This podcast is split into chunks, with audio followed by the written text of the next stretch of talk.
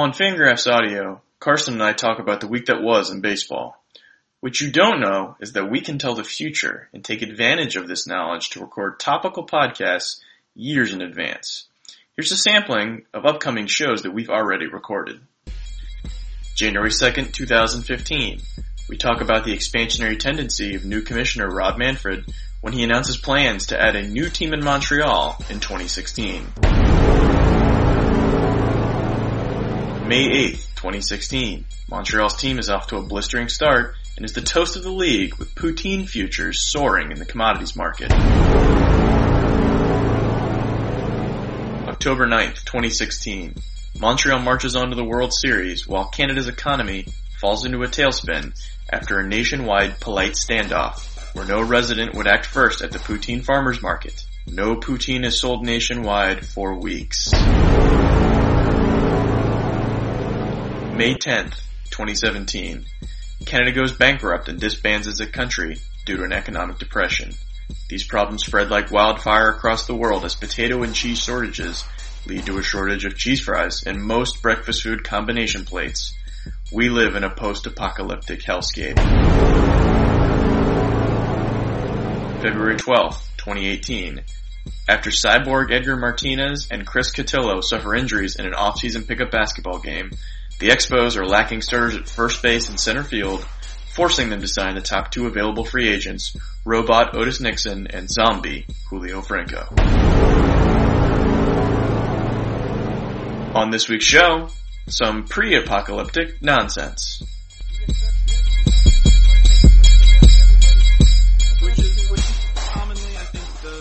People are kind of caught at big outlets for plagiarizing, it's usually like the, oh, it's too much too fast. He couldn't handle it. He tried to figure out a way to keep up, and this is what he did. Wasn't that what he, happened to Jonah? What's his butt? Yep, and there was a movie about Stephen Glass at the New Republic, or the Atlantic, or something like that. Mm. Sort of a similar deal. Yeah, Jonah Lehrer. Uh, Jonah Lehrer is still younger than me. I guess he'll continue to be. yeah, when does he pass you? Yeah, I don't know. Well, um, just by the looks of him, he's probably healthier than I am. So, uh, I just God knows his bank account is. Yeah, I'm sure it is. Although, uh, um, despite the uh, low, low quality of my work, it's probably still um, more legitimate. I think you've got more uh, uh, uh, respectability in the gift community than he does. Yeah, he does. Yeah, it's actually funny. Um, I have illicitly Googled jo- Jonah Lehrer here and I uh, found my way to his Twitter account.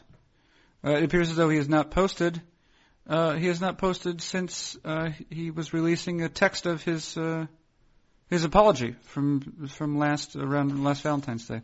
If I remember correctly, he like re-entered the media like a month ago because I think it came out he got a book deal, but he didn't like really want to talk about it. But I think he either gave one interview or somebody like at the publisher gave an interview on his behalf or something like like something happened that people were writing about. Hmm. Well, great. We sound pretty well informed on this topic. Yeah, we do. We're really bringing it home. The uh, okay, let's talk about let's talk about something. A, a not an offhand comment, but a single comment from your most recent uh, chat.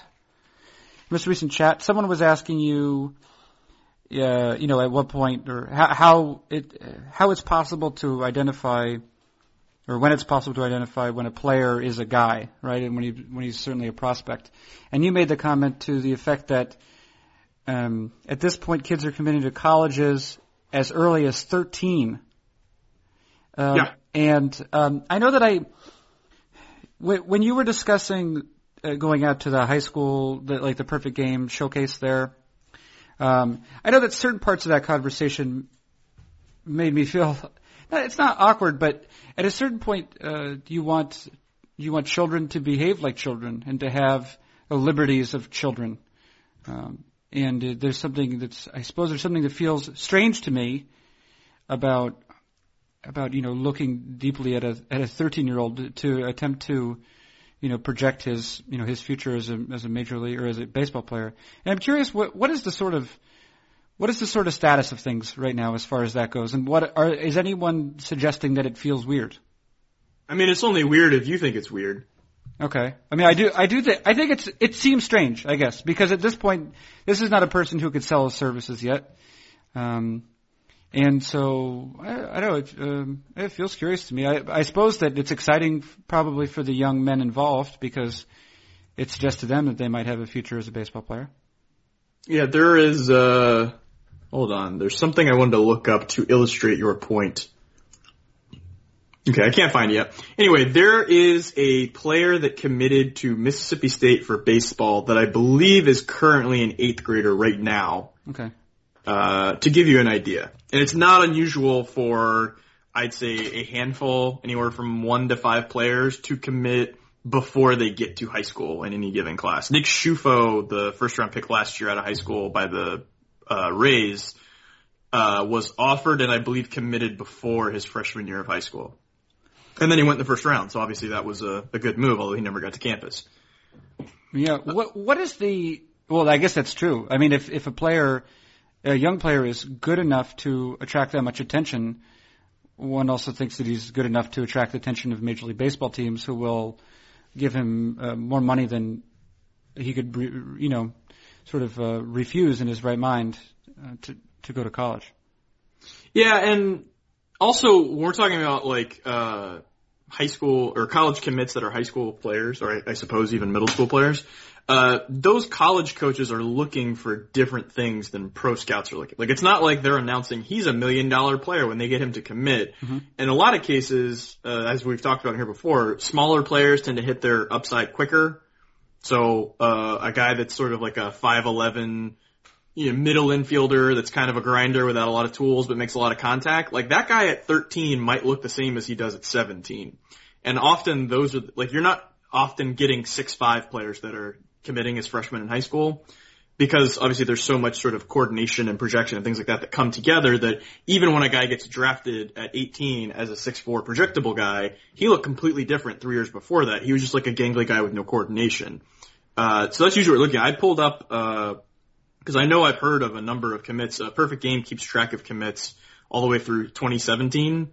Uh, so that would be current sophomores that haven't yet played their sophomore baseball year in high school. Okay and like Florida has two commits. I've actually seen one of them play. He's a six one lefty that's already hit 91 uh, in the Tampa area, and mm-hmm. Florida State's got three, and all three of them are pitchers that have hit 90. One of them I saw hit 93 at Jupiter, uh, and another one I think hit 91 uh, at a thing I was at. Uh, so I mean, these are obviously legitimate players that some version of what they are right now could technically contribute, and these are sort of top programs in a highly competitive, highly recruited state where you play year round. Like this is sort of the scenario where these kids will get found early.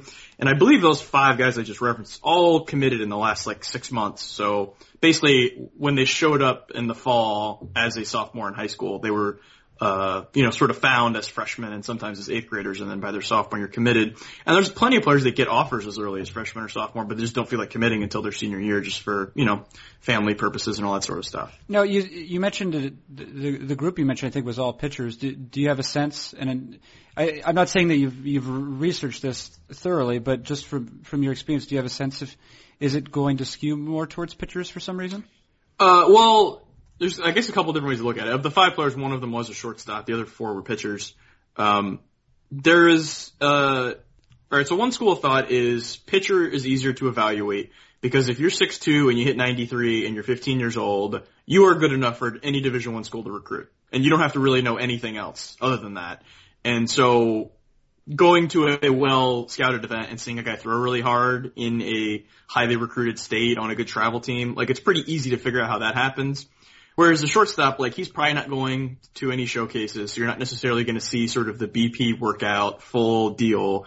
You're going to see him mostly in sort of tournaments and games, and it's a little harder to pick out when a guy's a sophomore and oh he's pretty good, he might go to college, and oh this guy's really good, but he's the same size. They're both you know 5'11 and play shortstop. This guy's really good. He's got a little more bat speed and a little more power. And over the summer at games that the high school coaches aren't seeing, uh, you know, he's hitting a lot of those of it. Like that's a little harder to sort of tease out. Right, right. So I, even though I think from the beginning of high school to the end of high school, hitters are more consistent as far as having the same sort of skill level all the way through, and thus should be sort of easier to project. It takes longer to sort of recognize that, uh, and I, I guess both hitters and pitchers, the sort of size and physicality changes a lot, but with pitchers, just pure velocity can tell you almost all of what you need to know of, do I want to recruit this guy? Whereas a hitter, there could be more, you know, smaller things that will take multiple viewings to see. Whereas if you got a lefty that hits 93, I want him, unless the arm action is atrocious. Right, right, right, right. And yeah, and I, I think a thing you mentioned uh, briefly earlier makes sense, certainly in the context of pitchers, and why why a pitcher might appeal to a college coach, but not necessarily be a consideration for a big signing bonus uh, as a major leaguer, as, you know, from a major league uh, franchise, because he has that skill.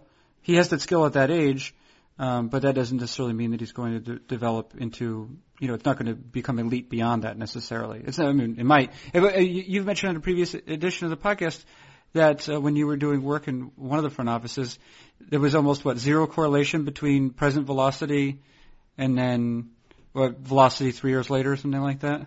Yes, that is true. You said that out loud. Yeah, no, there was zero correlation between present velocity for amateur players and future velocity as predicted by the scouts, not because they don't understand how it works, but because there's so many guys where it takes off and goes up 11 ticks and where it m- more often, uh, most often, where a guy throws 90 in college, you project him to throw 93, and then he throws 87 and gets released at a double A. Right. And there's so many of those that it skews it to where it's almost, you know, useless um, on the whole as like a, a wide ranging sort of thing. Oh, you you mentioned this uh, this idea of teasing out the hit tool and how it uh, it's a little bit more complicated. You and I had a uh, we had a correspondence over the weekend earlier this week uh, with regard to attempting to create a very rough, a very very rough calculator um, where It's one, made out of sandpaper. where one could um, enter in scouting type grades and receive the you know the the equivalencies of those in terms of well you know there'd be a slash line uh, I don't know uh, batting line relative to league average offense defense and then eventually again a very rough estimate of uh, wins above replacement for that sort of player. It, it, it's a little bit on the one hand we have the tools and, and of course you've discussed the hit tool at some length uh, both on the podcast and in print. Um, but when it comes down to it for um, for a nerd who's who's looking to isolate the actual skills, there's two main ones. And one of them is uh, contact rate, or the inverse of that, strikeout rate, and uh, BABIP, right? And I'm curious as to whether, as to as to what like how those two stats or those two metrics feature into the conversation so far as scouts are concerned, if they do at all, really. Well, I can guarantee you that BABIP does not come up at a ballpark ever. Okay, yeah, right. And, and Maybe I, in a press box. Is there a term? Because I was, you know, because when it came down to like looking at strikeout rate, you could just call that contact ability. Contact, making contact. That's a, you know, that's that's a term that's used. Um, but the the equivalent for BABIP is is difficult. To, it's difficult to find a term. I mean, you could say like line drive ability, but that's not an exact proxy. And that's not a thing that, like, I, I guess I'm thinking of it from the perspective of the guys in the front office trying to interpret a report and sort of tease out where you want to rank these guys based on what the reports say. There's never going to be, if there is a report that says like above average ability to generate line drives, there's going to be a hundred that never even reference that. Right. Uh, It's not standardized, certainly. Yeah, and Right. and it you can yeah, so obviously scouts do not talk about BABIP. The very uh analytically inclined ones or people in the front office that are aware of this and then go watch games also will be aware of it, but unless two of these people are talking to each other and know that both are such inclined to talk about this, they're never going to talk about BABIP because obviously there's a huge, I don't know, 90% of scouts who not don't understand it, but don't have a great like. Why would you talk about it in those terms? Or you could talk about it more in mechanical or that sort of thing terms.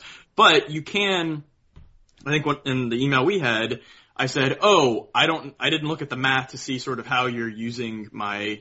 Because I guess in one version of this calculator, I had to put sort of a 2080 grade on BABIP like ability, and I and I said like, "Oh, I didn't look at the sort of formulas to see how you were contorting that into something, but I assume you wanted BABIP as a proxy for ability to hit line drives with an an a splash of being really fast as sort of a way to uh, have a higher uh, batting average than your pure hitting skills would indicate, Right. something to that effect. Sure, sure, yeah, exactly. So it's it, I think it's a combination of ability to hit the ball uh, hard in the ballpark and also to be fast, which are two things they talk about all the time. Uh, and obviously there's a grade for fast, but there's uh, a less used grade for game fast or a combination of a base running grade and a and a speed tool grade depending on sort of what team and what kind of format they use for the reports. And then line drive ability could be teased out from the comments or it may not be directly talked about and you have to sort of ask the specific question. Right. Yeah, because so if if you know if baseball were just starting now and you went to um I, I don't know no one would come to me but uh, you know, but if someone asked me, it's like, how, what do you want from a scouting report to to understand a hitter? I would say, well, here's here's how I th- here's how the easiest way is to think about it with major leaguers, right? Because you know, with major leaguers we have all the data, right? And with a major leaguer, if you want to look at his offensive contributions, if you know his if you know a major leaguer's strikeout rate and you know his BABIP, whether you want to say it's his actual BABIP or if you have like if you say uh, yeah, that guy is like a true talent, you know, 300 BABIP guy. And then if you know his uh, home run rate, which you can call raw power, and again, that's something that I think um, there's there's uh, you know almost an exact equivalent in scouting parlance. If you if you give if you give me those three things, I can tell you what sort of hitter he is. You know, and obviously there is a system in place, and it works, you know, to varying you know to varying degrees of success. But for, for the I assume for the most successful clubs, it you know works very well. So it's not there's no need to to mess it up, but there is a sort of translation that has to occur if you're a, a person who's interested, like I am, in in isolating the actual things that you know that contribute to to offense. Yeah, and the good front offices, the way they handle this is. Um, there are reports. There may be some little things that they put in the report and tell their scouts. You know, you know, in this blank specifically address, you know, how good he is at hitting line drives. Mm-hmm. Some teams may do that. Um, but the way that they separate themselves as far as the information either gathering, but more the processing of it is, you know, so when a trade is happening, a GM or assistant GM talks to another GM or assistant GM, some sort of interest is swapped, there seems to be some sort of fit, and then at some point, one of the GMs says to the other, hey, let, would you be open to something like this player involved in a package for this player in a package? Yes, okay, let me go talk to my scouts, I'll get back to you. And then what happens is every pro scout, uh, or every scout that saw the players, uh, involved gets on a conference call and they sometimes for hours will talk about, you know, the GM, all the executives, all the pertinent scouts, we'll sit there and go through all the reports this year from the players that they're talking about. Is there any players you think we should ask about? Have you heard any buzz about guys they're trying to trade? All the stuff that's not in the report gets brought up, and the good teams know how to ask their scouts in a way that the scouts are comfortable answering. Hey, is this guy an above average line drive rate guy? Is he a guy where the speed on the scouting report plays in the game? Is he a hustler? Like that sort of stuff. And then they use that information, which seems to be to the scout, something in sort of his realm of expertise and something he's comfortable with and something he has an opinion about, mm-hmm. they then bring that to the analysts who can then take the reports, they understand the reports, a lot of them are scouts themselves, but also are fluent in sort of the analytical world and sort of put all that together and say, okay, this guy is a three war player and we think there's a 60% chance he'll get there uh, within two years. Mm-hmm. And it may not be that exact, but something along those lines as a way of sort of coming up with a value and then that gets fed to the GM and they say, this is how good the player we have is, this is how good the other team thinks he is, here's the players we'd like to target, we think the other team targets or, you know, values them like this, your job is to handle the negotiating part and, you know, read your opponent and the other GM and figure out how to get the most value out of this and sort of set parameters for what you'll give up and what you won't. And I know there are multiple teams that have a good reputation for sort of uh, syncing all these things mm-hmm. and have a good reputation for consistently year to year acquiring, you know, good players and different sorts of players and filling holes efficiently within their payroll and things like that. And whenever I ask them, you know, what separates you from the other teams, they're like, well, I don't know about what the other teams do. This is what we do. And they describe what I just told you and they all tend to do that, and they're all like, it doesn't seem crazy to us that this is our process. Like, we don't think there's anything groundbreaking in here. What do other teams do? And I was like, a much less efficient version of that. Yeah. In part, I think because the executives are either very statistically oriented and a traditional GM won't listen to them, or very scouting in, uh, inclined and aren't curious enough to add the statistical aspects to the report, then you get a uh, you know, things are shaded one way or the other uh, on the player, you end up picking the wrong player because you're shading one way or the other. And then combine that with maybe a GM that isn't as savvy and maybe will get taken advantage if he puts his cards on the table too quickly. That's how bad trades happen. Right. Wow. That's a lot. That's a lot going on. Yeah, and so the, I guess that's that's sort of the process. When you hear, oh, such and such is such a great GM, he's always making good deals. That's what he's doing. And the way that he can foster making good deals is getting uh, multi-talented people that understand multiple different kinds of information and putting them in a position to succeed and creating sort of a pipeline of information that once once he needs to sort of prime that pump, like, hey, the Dodgers called, we need to, you know, figure out what we think of their system. In three hours, he's got all the information he needs, and then he can go focus, or I guess he or she, if I want to be politically correct. Right. Although there, there's not a lot of she at this point, right? Well, I mean, if I was talking about a linebacker, I would say he or she. I'm just trying to be fair here. Yeah. Um, and then, you know, he or she then can focus on this is the information and I'm just processing it. Whereas if the GM doesn't, you know, trust his executives, doesn't trust his scouts, he's busy trying to tweak those reports while he's also trying to read, you know, the, the GM and that's when you get in that situation where your, you know, brains can't handle that much information and that's where decisions are made that maybe aren't ideal. Um, I, I, I, don't, I think this might be a related question. Well, related insofar as it's about baseball, uh, so that seems right. Uh, also, during your most recent chat, uh, someone asked about development times, uh, the time it would take a player to develop. We say like, what's the best spot? Oh yeah, it was with regard to Dalton Pompey or Pompey. Dalton Pompey, Pompey, Pompey, Pompey. He has a volcanic personality. Bob, yeah, he's Pompey. The the best spot for Pompey to begin the year 2015 is probably the minor leagues. Um, if, yeah, if there's any question for if he's ready, then he should be in the minor leagues. And I think most most teams other than Toronto think there's a question. But Toronto obviously knows more than everyone else, and they seem to think he's ready. But yeah. I'm curious as to this moment when a, a club identifies when a player is ready for the major leagues. When it, when a player, it could be a high-ranking prospect, could be sort of a middle one. I know that at the moment, uh, Steve Steven Souza, Steven Souza, an outfielder in the Washington Nationals organization, I believe will be breaking. He'll he'll be on the major league club, it appears, and it might be because his options are up. I, I don't know the exact situation. It's also not very important. Um, Souza will begin as sort of a fourth outfield type. He'll be used pretty frequently. Um, I know that uh, going back to Corey Patterson, who was um, considered, or at least in some camps, to be a, a top prospect, and actually actually had some pretty good seasons. Uh, Big tools. Yeah, and he actually had some decent seasons, even though um, he didn't really know a lot about the strike zone. Um, he, you know, a lot, a lot of times based on his defense, uh, you know, which, you know, probably because of his pure athleticism, he was able to sort of fake it for a little while. And he had some power, and, you know, he made that work for him as well.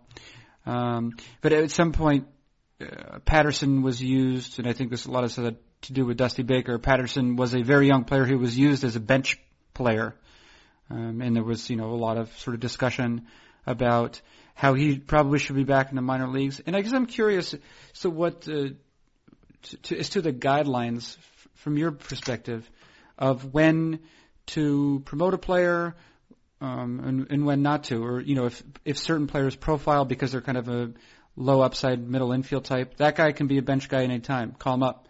Whereas uh, maybe a Corey Patterson who has a lot of uh, raw talent should get as many plate appearances as he can in the minor leagues, uh, and then and you know so he's not just sitting on the bench.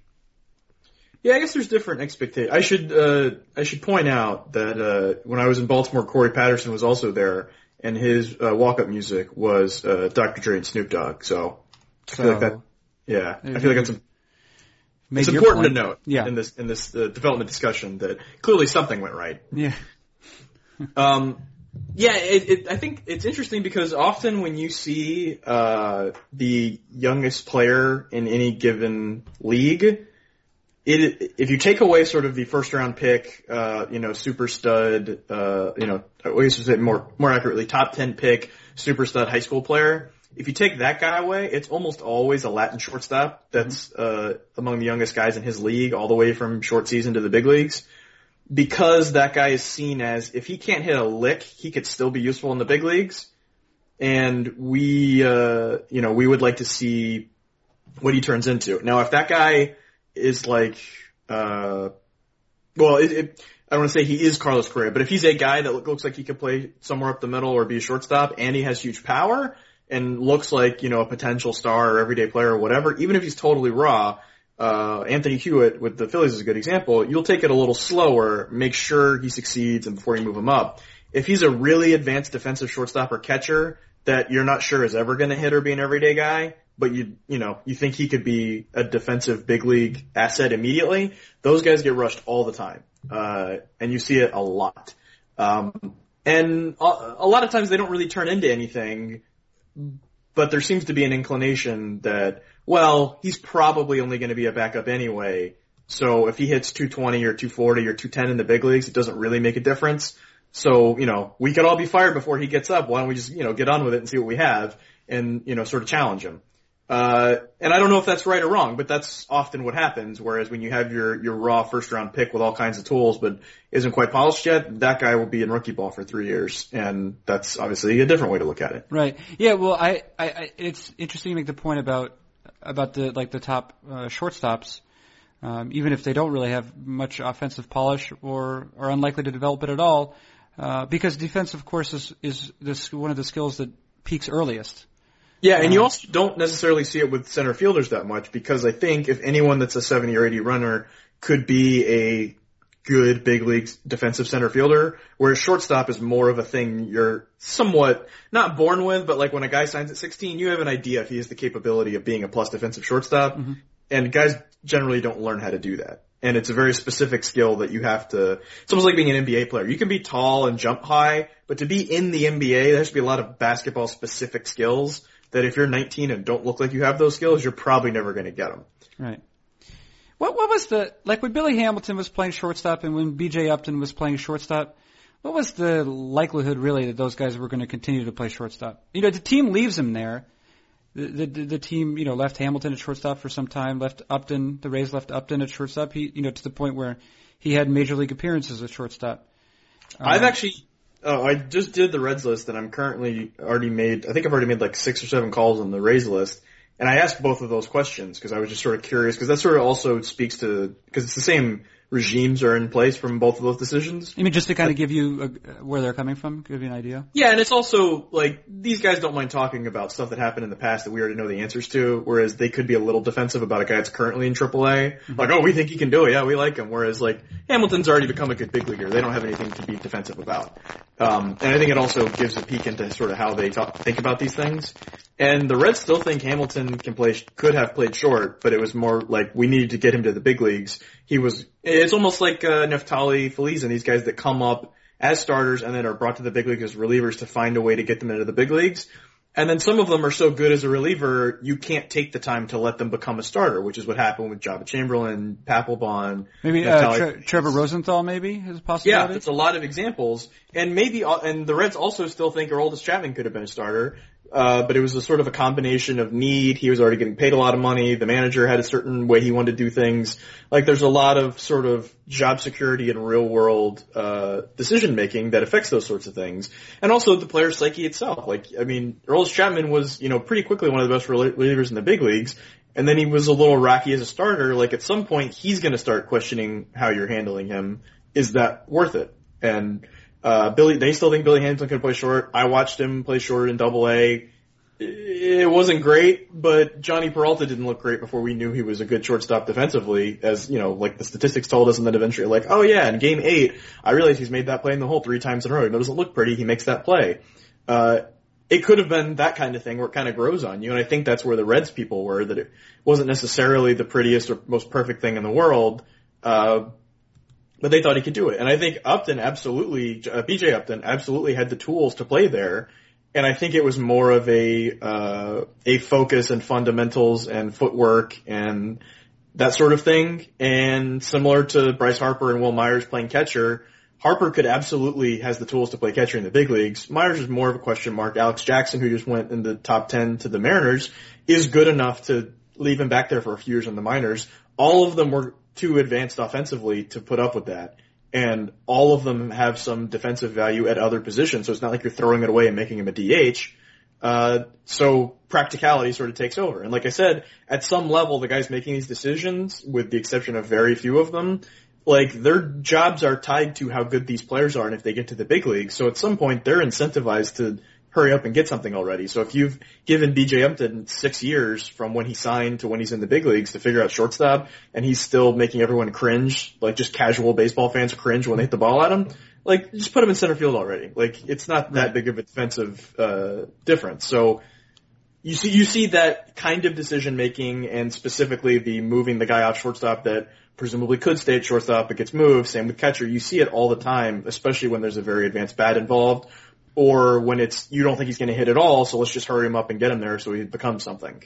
Do you do? You, uh, I mean, can you think of any cases offhand of a situation where a team left a, a, a BJ Upton type that is a guy with with an, an advanced bat, advanced skills, but uh, still learning the position? Where that guy maybe just during an off season somehow figured it out at some point during the middle of the season, there's something he figured out and he stayed at the position. Uh, defensively, you're speaking. Yeah, right. I think Nolan Arenado is a pretty good example. Oh, that's interesting. Yeah, he was seen as a bad defensive third baseman. There were a lot of whispers about his makeup. Uh, he wasn't seen as having a lot of trade value, and he was in sort of Double A and Triple A. And then suddenly he came up and was like blowing, like UZR was like blowing up. and we're, I remember the first couple articles uh, after he was coming up, like, oh, he's great defensively, and then like the second wave was like, wait a minute, everyone said he was supposed to be terrible, and he's great. Like, what's going on? And I remember, I think on one of our uh, company conference calls, Eno mentioned like, "Oh, I'm going to talk to uh, some people in the Rockies. Who should I talk to?" And I think Dave uh, Cameron was like, "Oh, you should talk to." Uh, and he brings up this exact thing, like, "Oh, you should talk to um, Arenado about what he did defensively, because wasn't he supposed to be terrible and he's great now? Like, how does that happen?" Because that almost never happens. Right. Uh, yeah. So no Nolan, well, and of course, Nolan Arenado was a guy who did have uh, sort of an enticing offensive profile. He makes a lot of contact. Um, but that's not really how he's produced a lot of his major league value thus far. Yeah, he's plus 30 runs in like a season and a half. Right. Uh, that's kind of insane. Right. Right. Um, yeah, there's, but uh, even then, like, I mean, he was in Double A and Triple A and wasn't necessarily hitting as much as people would want, and looked kind of fringy defensively. But it was sort of like, oh, we'll just move him to right field. Like, it wasn't like a huge decision. I think he just got better. Right. And then, and then, uh, like another case, and actually, he, he's not a very different ball player. Maybe, I don't know, the power, maybe a little less power, but Stephen Piscotty in the Cardinals organization. Every time someone says his name, I think they're mispronouncing spaghetti. um, but, but, uh, I don't know what, Piscotty played, uh, or spaghetti, Stephen Spaghetti played, uh, third base for Stanford, yeah? Uh, I right? saw him play right field. I believe he also played some third base. Maybe it was in his non-draft year he played third. Okay. Well, he definitely the, the Cardinals definitely moved into right field. That was a thing that was announced, and they did it with another player too. Is there Carson Kelly maybe? Yeah, he was a shortstop who they moved to third and then moved to catcher. Oh, oh, okay. Um, it, it, might, it might have been another player too. The point is that it, Piscotty um, also makes a lot of contact, like Arenado um, but was moved immediately. I mean, is that a situation? Well, at that point, what do you think is the Cardinals' justification? I'm not saying you definitely know, but at that point, if you were to guess, um, what what is the Cardinals' justification there, where they move him so quickly? Uh, I just actually looked it up, a draft report on Piscotty. He played third and then was moved to the outfield for freshman Alex Blandino, who was a freshman the year Piscotty was in his draft year, and then Blandino became a first round pick two years later. Oh. So hot freshman came in and he got moved and then was sort of permanently moved. So that progression is somewhat common that a guy as an amateur will play a little out of position relative to where he should be as a pro. And then someone that's like a pro level defensive guy at that position moves him. Actually, there was a, high school in Miami. There was a David Thompson who plays at Miami now. Uh, set the national home run record, if I'm not mistaken, and was playing third base and was also a quarterback prospect who played quarterback for Miami for a little bit. Uh, and he was, uh, I went to go see one of his first games in his draft year as a senior at Westminster High in Miami, and he was playing left field, and there was a freshman playing third, and we're like, what's going on? Like, why is this guy getting moved off of his position? Like, let him play third. We'll decide if he can play third. Like, not a lot of guys get moved down the defensive spectrum after they already succeeded at that position in high school when they're like a national record holder. And then we watch the freshman take ground balls. We're like, whoa, that guy's really good. And that guy's Julian Infante, who is now a, I don't know, top five round guy that's committed to Vanderbilt. Uh, who was really, really good as a freshman and is now just, you know, pretty good, but he looked like a guy that could have been a first round pick as a freshman. And Thompson is a guy that was gonna move to left field anyway, or right field or first base. Mhm. But he's actually playing some third base for Miami now and played third base on the Cape and may potentially start his pro career there. He didn't even play third base as a senior in high school. He got moved. So it's, it's not unusual that that happens. It is unusual, uh, for it to happen in high school, but at a place like Stanford, it's not weird that a hotshot freshman comes in and moves a guy to his pro position a year earlier than people were expecting it to happen. Uh, what now?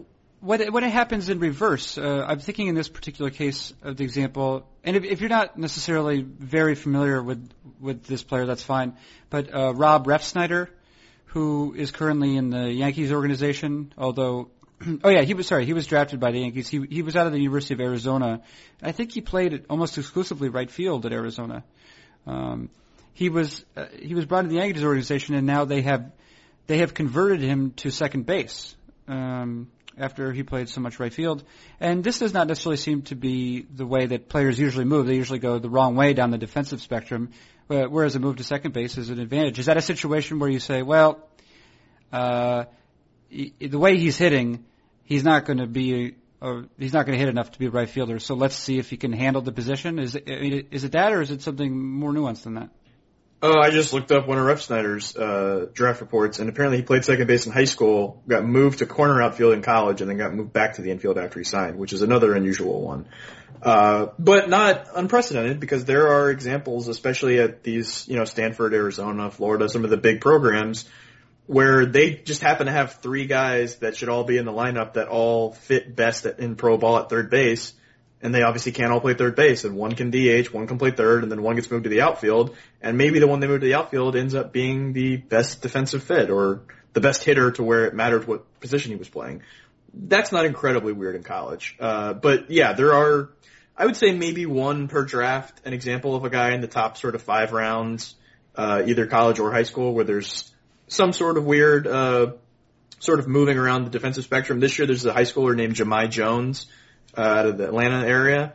And he, I watched him as a junior on the showcase circuit last year, uh, when, you know, some of these underclassmen will come to the events if they're very advanced, and he was one of those guys.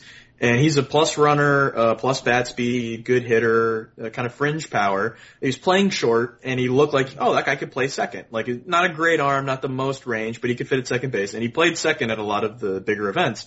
And then this summer, he played almost exclusively left field and most scouts weren't paying super close attention to a high school underclassman at that point or didn't see him at all. And they're like, oh, he's a left fielder though, and he doesn't have huge power. And I was like, oh no, he can play second. And they're like, why isn't he playing second?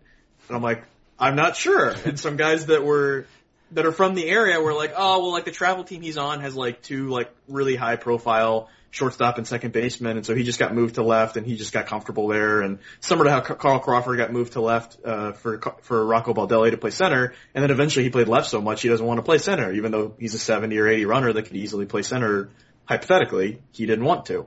Um, so that kind of thing happens, and I would I would suspect when Jahmai Jones, I had him in my top 50 a couple months ago. He's like a a top two round guy right now. I would suspect if he doesn't play middle infield this spring for his high school team, there will be teams working him out there, uh, trying to figure out because there's not a lot of high school left fielders with fringy power that go high. But if you've got a plus runner at second base that could be a league average batter or better that has a track record of hitting, that guy can go that high.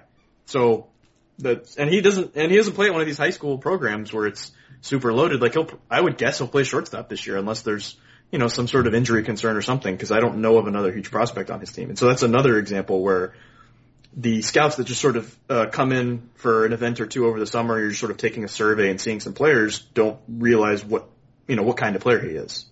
Uh, I have to get going here in a minute, but um, we've been discussing this sort of uh, position and deciphering, uh, you know, at what position a player is probably uh, most well suited.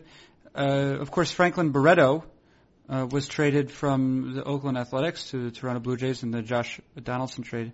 No, reverse that. He was traded from Toronto to Oakland. You agree with that, Kiley? I'm not sure it's up for opinion. Right. Okay. Well, let's see. The facts, the facts of the matter seem to suggest that he went from Toronto to Oakland. The video, uh, the video feed, uh, that's included in uh, the post that you wrote about Barreto, um, I keep thinking you're talking about Robert Blake and Baretta when you say his name. I'm not saying that, nor are we talking about spaghetti. So stop it. the The point is that he it's labeled. He's labeled as a second baseman. Of course, he's only played. He's only ever played shortstop defensively in the minors. So what is the sort of um, what is that evaluation period through which uh, Oakland now is to go, and how does the fact that uh, he's maybe an above average hitter, what how does that affect uh, future defensive home? Uh, he is a very good hitter, so that puts him in a similar position to some of these other players we've talked about, where if there's a question and to answer that question, it's, oh, leave him in the minors a few more years, uh, but the problem is he hits enough that he needs to be in the big leagues now, then that'll be the answer to that question. So the inclination from scouts now is, oh, he's, his bat's gonna get there quickly. He's not great defensively, he's small, he's like, I don't know, five eight or something like that which when players are that small, you kind of have to stand next to them to actually know how big they are because the measurements are very inaccurate. Um, but he's a smaller guy. He's got enough arm. He's got a plus arm. Uh, his hands are fine. The footwork and sort of the lateral movement is a little lacking. Uh, and, you know, it's just, it's okay. Uh, but he's a 60, maybe 65 runner, so he could easily go play center field, which he's played before uh, as I think an amateur. I'm not sure if he's played it in pro ball, maybe in instructs. And he would easily play second base, uh, which, you know, would be a waste of his plus arm, but he'd be at least average there. And obviously there's plenty of defensive value there. So everyone just knows he's an up the middle guy. The Blue Jays have been saying he improved a lot this year defensively. He was in short season, so he wasn't seen by a ton of scouts. Uh, and I could say he's one of those sort of hardworking grinder guys that gets the most out of his ability, which I think is common with sort of smaller guys because, you know, they're not always the top prospect list, so they gotta work hard. Um, so he's a guy you leave at shortstop, and I'd say you give him, say two years, give him uh, A ball, maybe all the way to double A at shortstop, and then see how much progress he makes, and if he's close or, you know, reasonably close, and defensive miscues don't seem to affect his bat, and leave him there. Uh, if you've got a plus defensive shortstop in the big leagues, then maybe move him to second and try to get some versatility and figure out a way to get him um, get him a role in the big leagues because I mean scouts were tossing around 60s on his bat. He hasn't even played in low A yet, so I hedged a little bit. Like I just like to see a little more performance for a tiny guy that may not play shortstop and hasn't played in full season yet. But all the indicators are there that he could be a guy that hits you know 280 with 12 or 15 homers and is a, one of those smaller guys that peaks uh, soon. I mean, he could be in the big leagues at the not, I think he could play both A ball levels in 15 and then go from double A to the big leagues in 16 if like everything goes as quickly as some people think. And obviously that, I'm saying give him a, a year or two at shortstop to see how things work out. I'm guessing he won't look like a slam dunk, at least average defensive shortstop at the end of two years. And so that's why some people think, hey, if the bat's for real, just, uh, put him at second base or center field or, you know, rotate him between all three positions or, I don't know, play him at third, like just get him in there somewhere. Right, right. Uh, well, that's uh, that's excellent, uh, Kiley. The whole thing that you did, the whole thing that you did. I was eating chicken throughout this entire podcast. That's great. That's great. I'm glad you, you I'm glad you were able to have some nice chicken. Yeah, it's some pretty nice chicken. Also, I should note this is I think our first podcast in a while where we didn't talk about like uh current hot sports takes and news and my recent articles and whatnot, which you know, some reason for that is that I haven't had a lot of recent articles, but I am now back home. My uh my apartment shopping and uh, and holidays have uh, passed. I am sitting at my home desk, and tonight I will attempt to finish the Phillies list, which should be posted tomorrow. And if it is not, I am a failure. Yeah. And well, also the other good part is while I was on the road, I emailed all the people for the next five lists. And I've got, I think, two more that are basically done. I just have to write them. So I might, might, might start spitting these things out pretty quickly, especially if the winter meetings isn't too eventful. I might just go sit in the corner and write lists. Yeah, that's good. Good use of your winter meetings, Kiley. Hey, me and my computer, we're buddies. And I think uh, Eno's getting you guys beer somewhere, so that's good. I too. was I was actually talking to an executive a couple days ago about about uh you know his organization, and uh he's like, oh, you going to winter meetings? I was like, yeah. When are you getting in? Uh, we're going on Sunday. Uh, I think we're, gonna you know, as a group, we're going to do like a little like sort of brewery tour. He goes, oh, Eno's probably organizing that, isn't he? I was like, yeah, I'll tell him you said that. He goes, you should. so it sounded like he was going to start an intervention. It sounded like it's where it's headed. Yeah, I don't know. I, um, Eno is a silly drunk person. He is really, some people hold it together. Eno just is a very goofy drinker. I I could see that. I've eaten uh, tacos with him in a in a rougher part of the Bay Area, and that seemed to be what I was learning from him. He's also a goofy taco eater too. He's goofy most of the time. But listen, no, I have, uh, I do have an appointment. I have an appointment, Kiley McDaniel. Are you late for a very important date? Uh, it's not a, yeah, I mean, it's a, it's an obligation. It's on the agenda. I will warn you. I'm about to uh, record and send you my intro, and it is going to be mind bending. Okay. I'm prepared, I'll prepare to have my, my mind bent. I guess. Okay. Yeah. So let's get off this. We'll talk for a second, and then we'll everybody will get going. I'll go cook some pescati. All right. Thank you, uh, Kiley McDaniel, for joining us. Yeah, whatever. Yeah, that's Kiley McDaniel, the lead prospect analyst, lead prospect analyst for Fangraphs.com. I'm Carson Cistulli. This is Fangraphs Audio.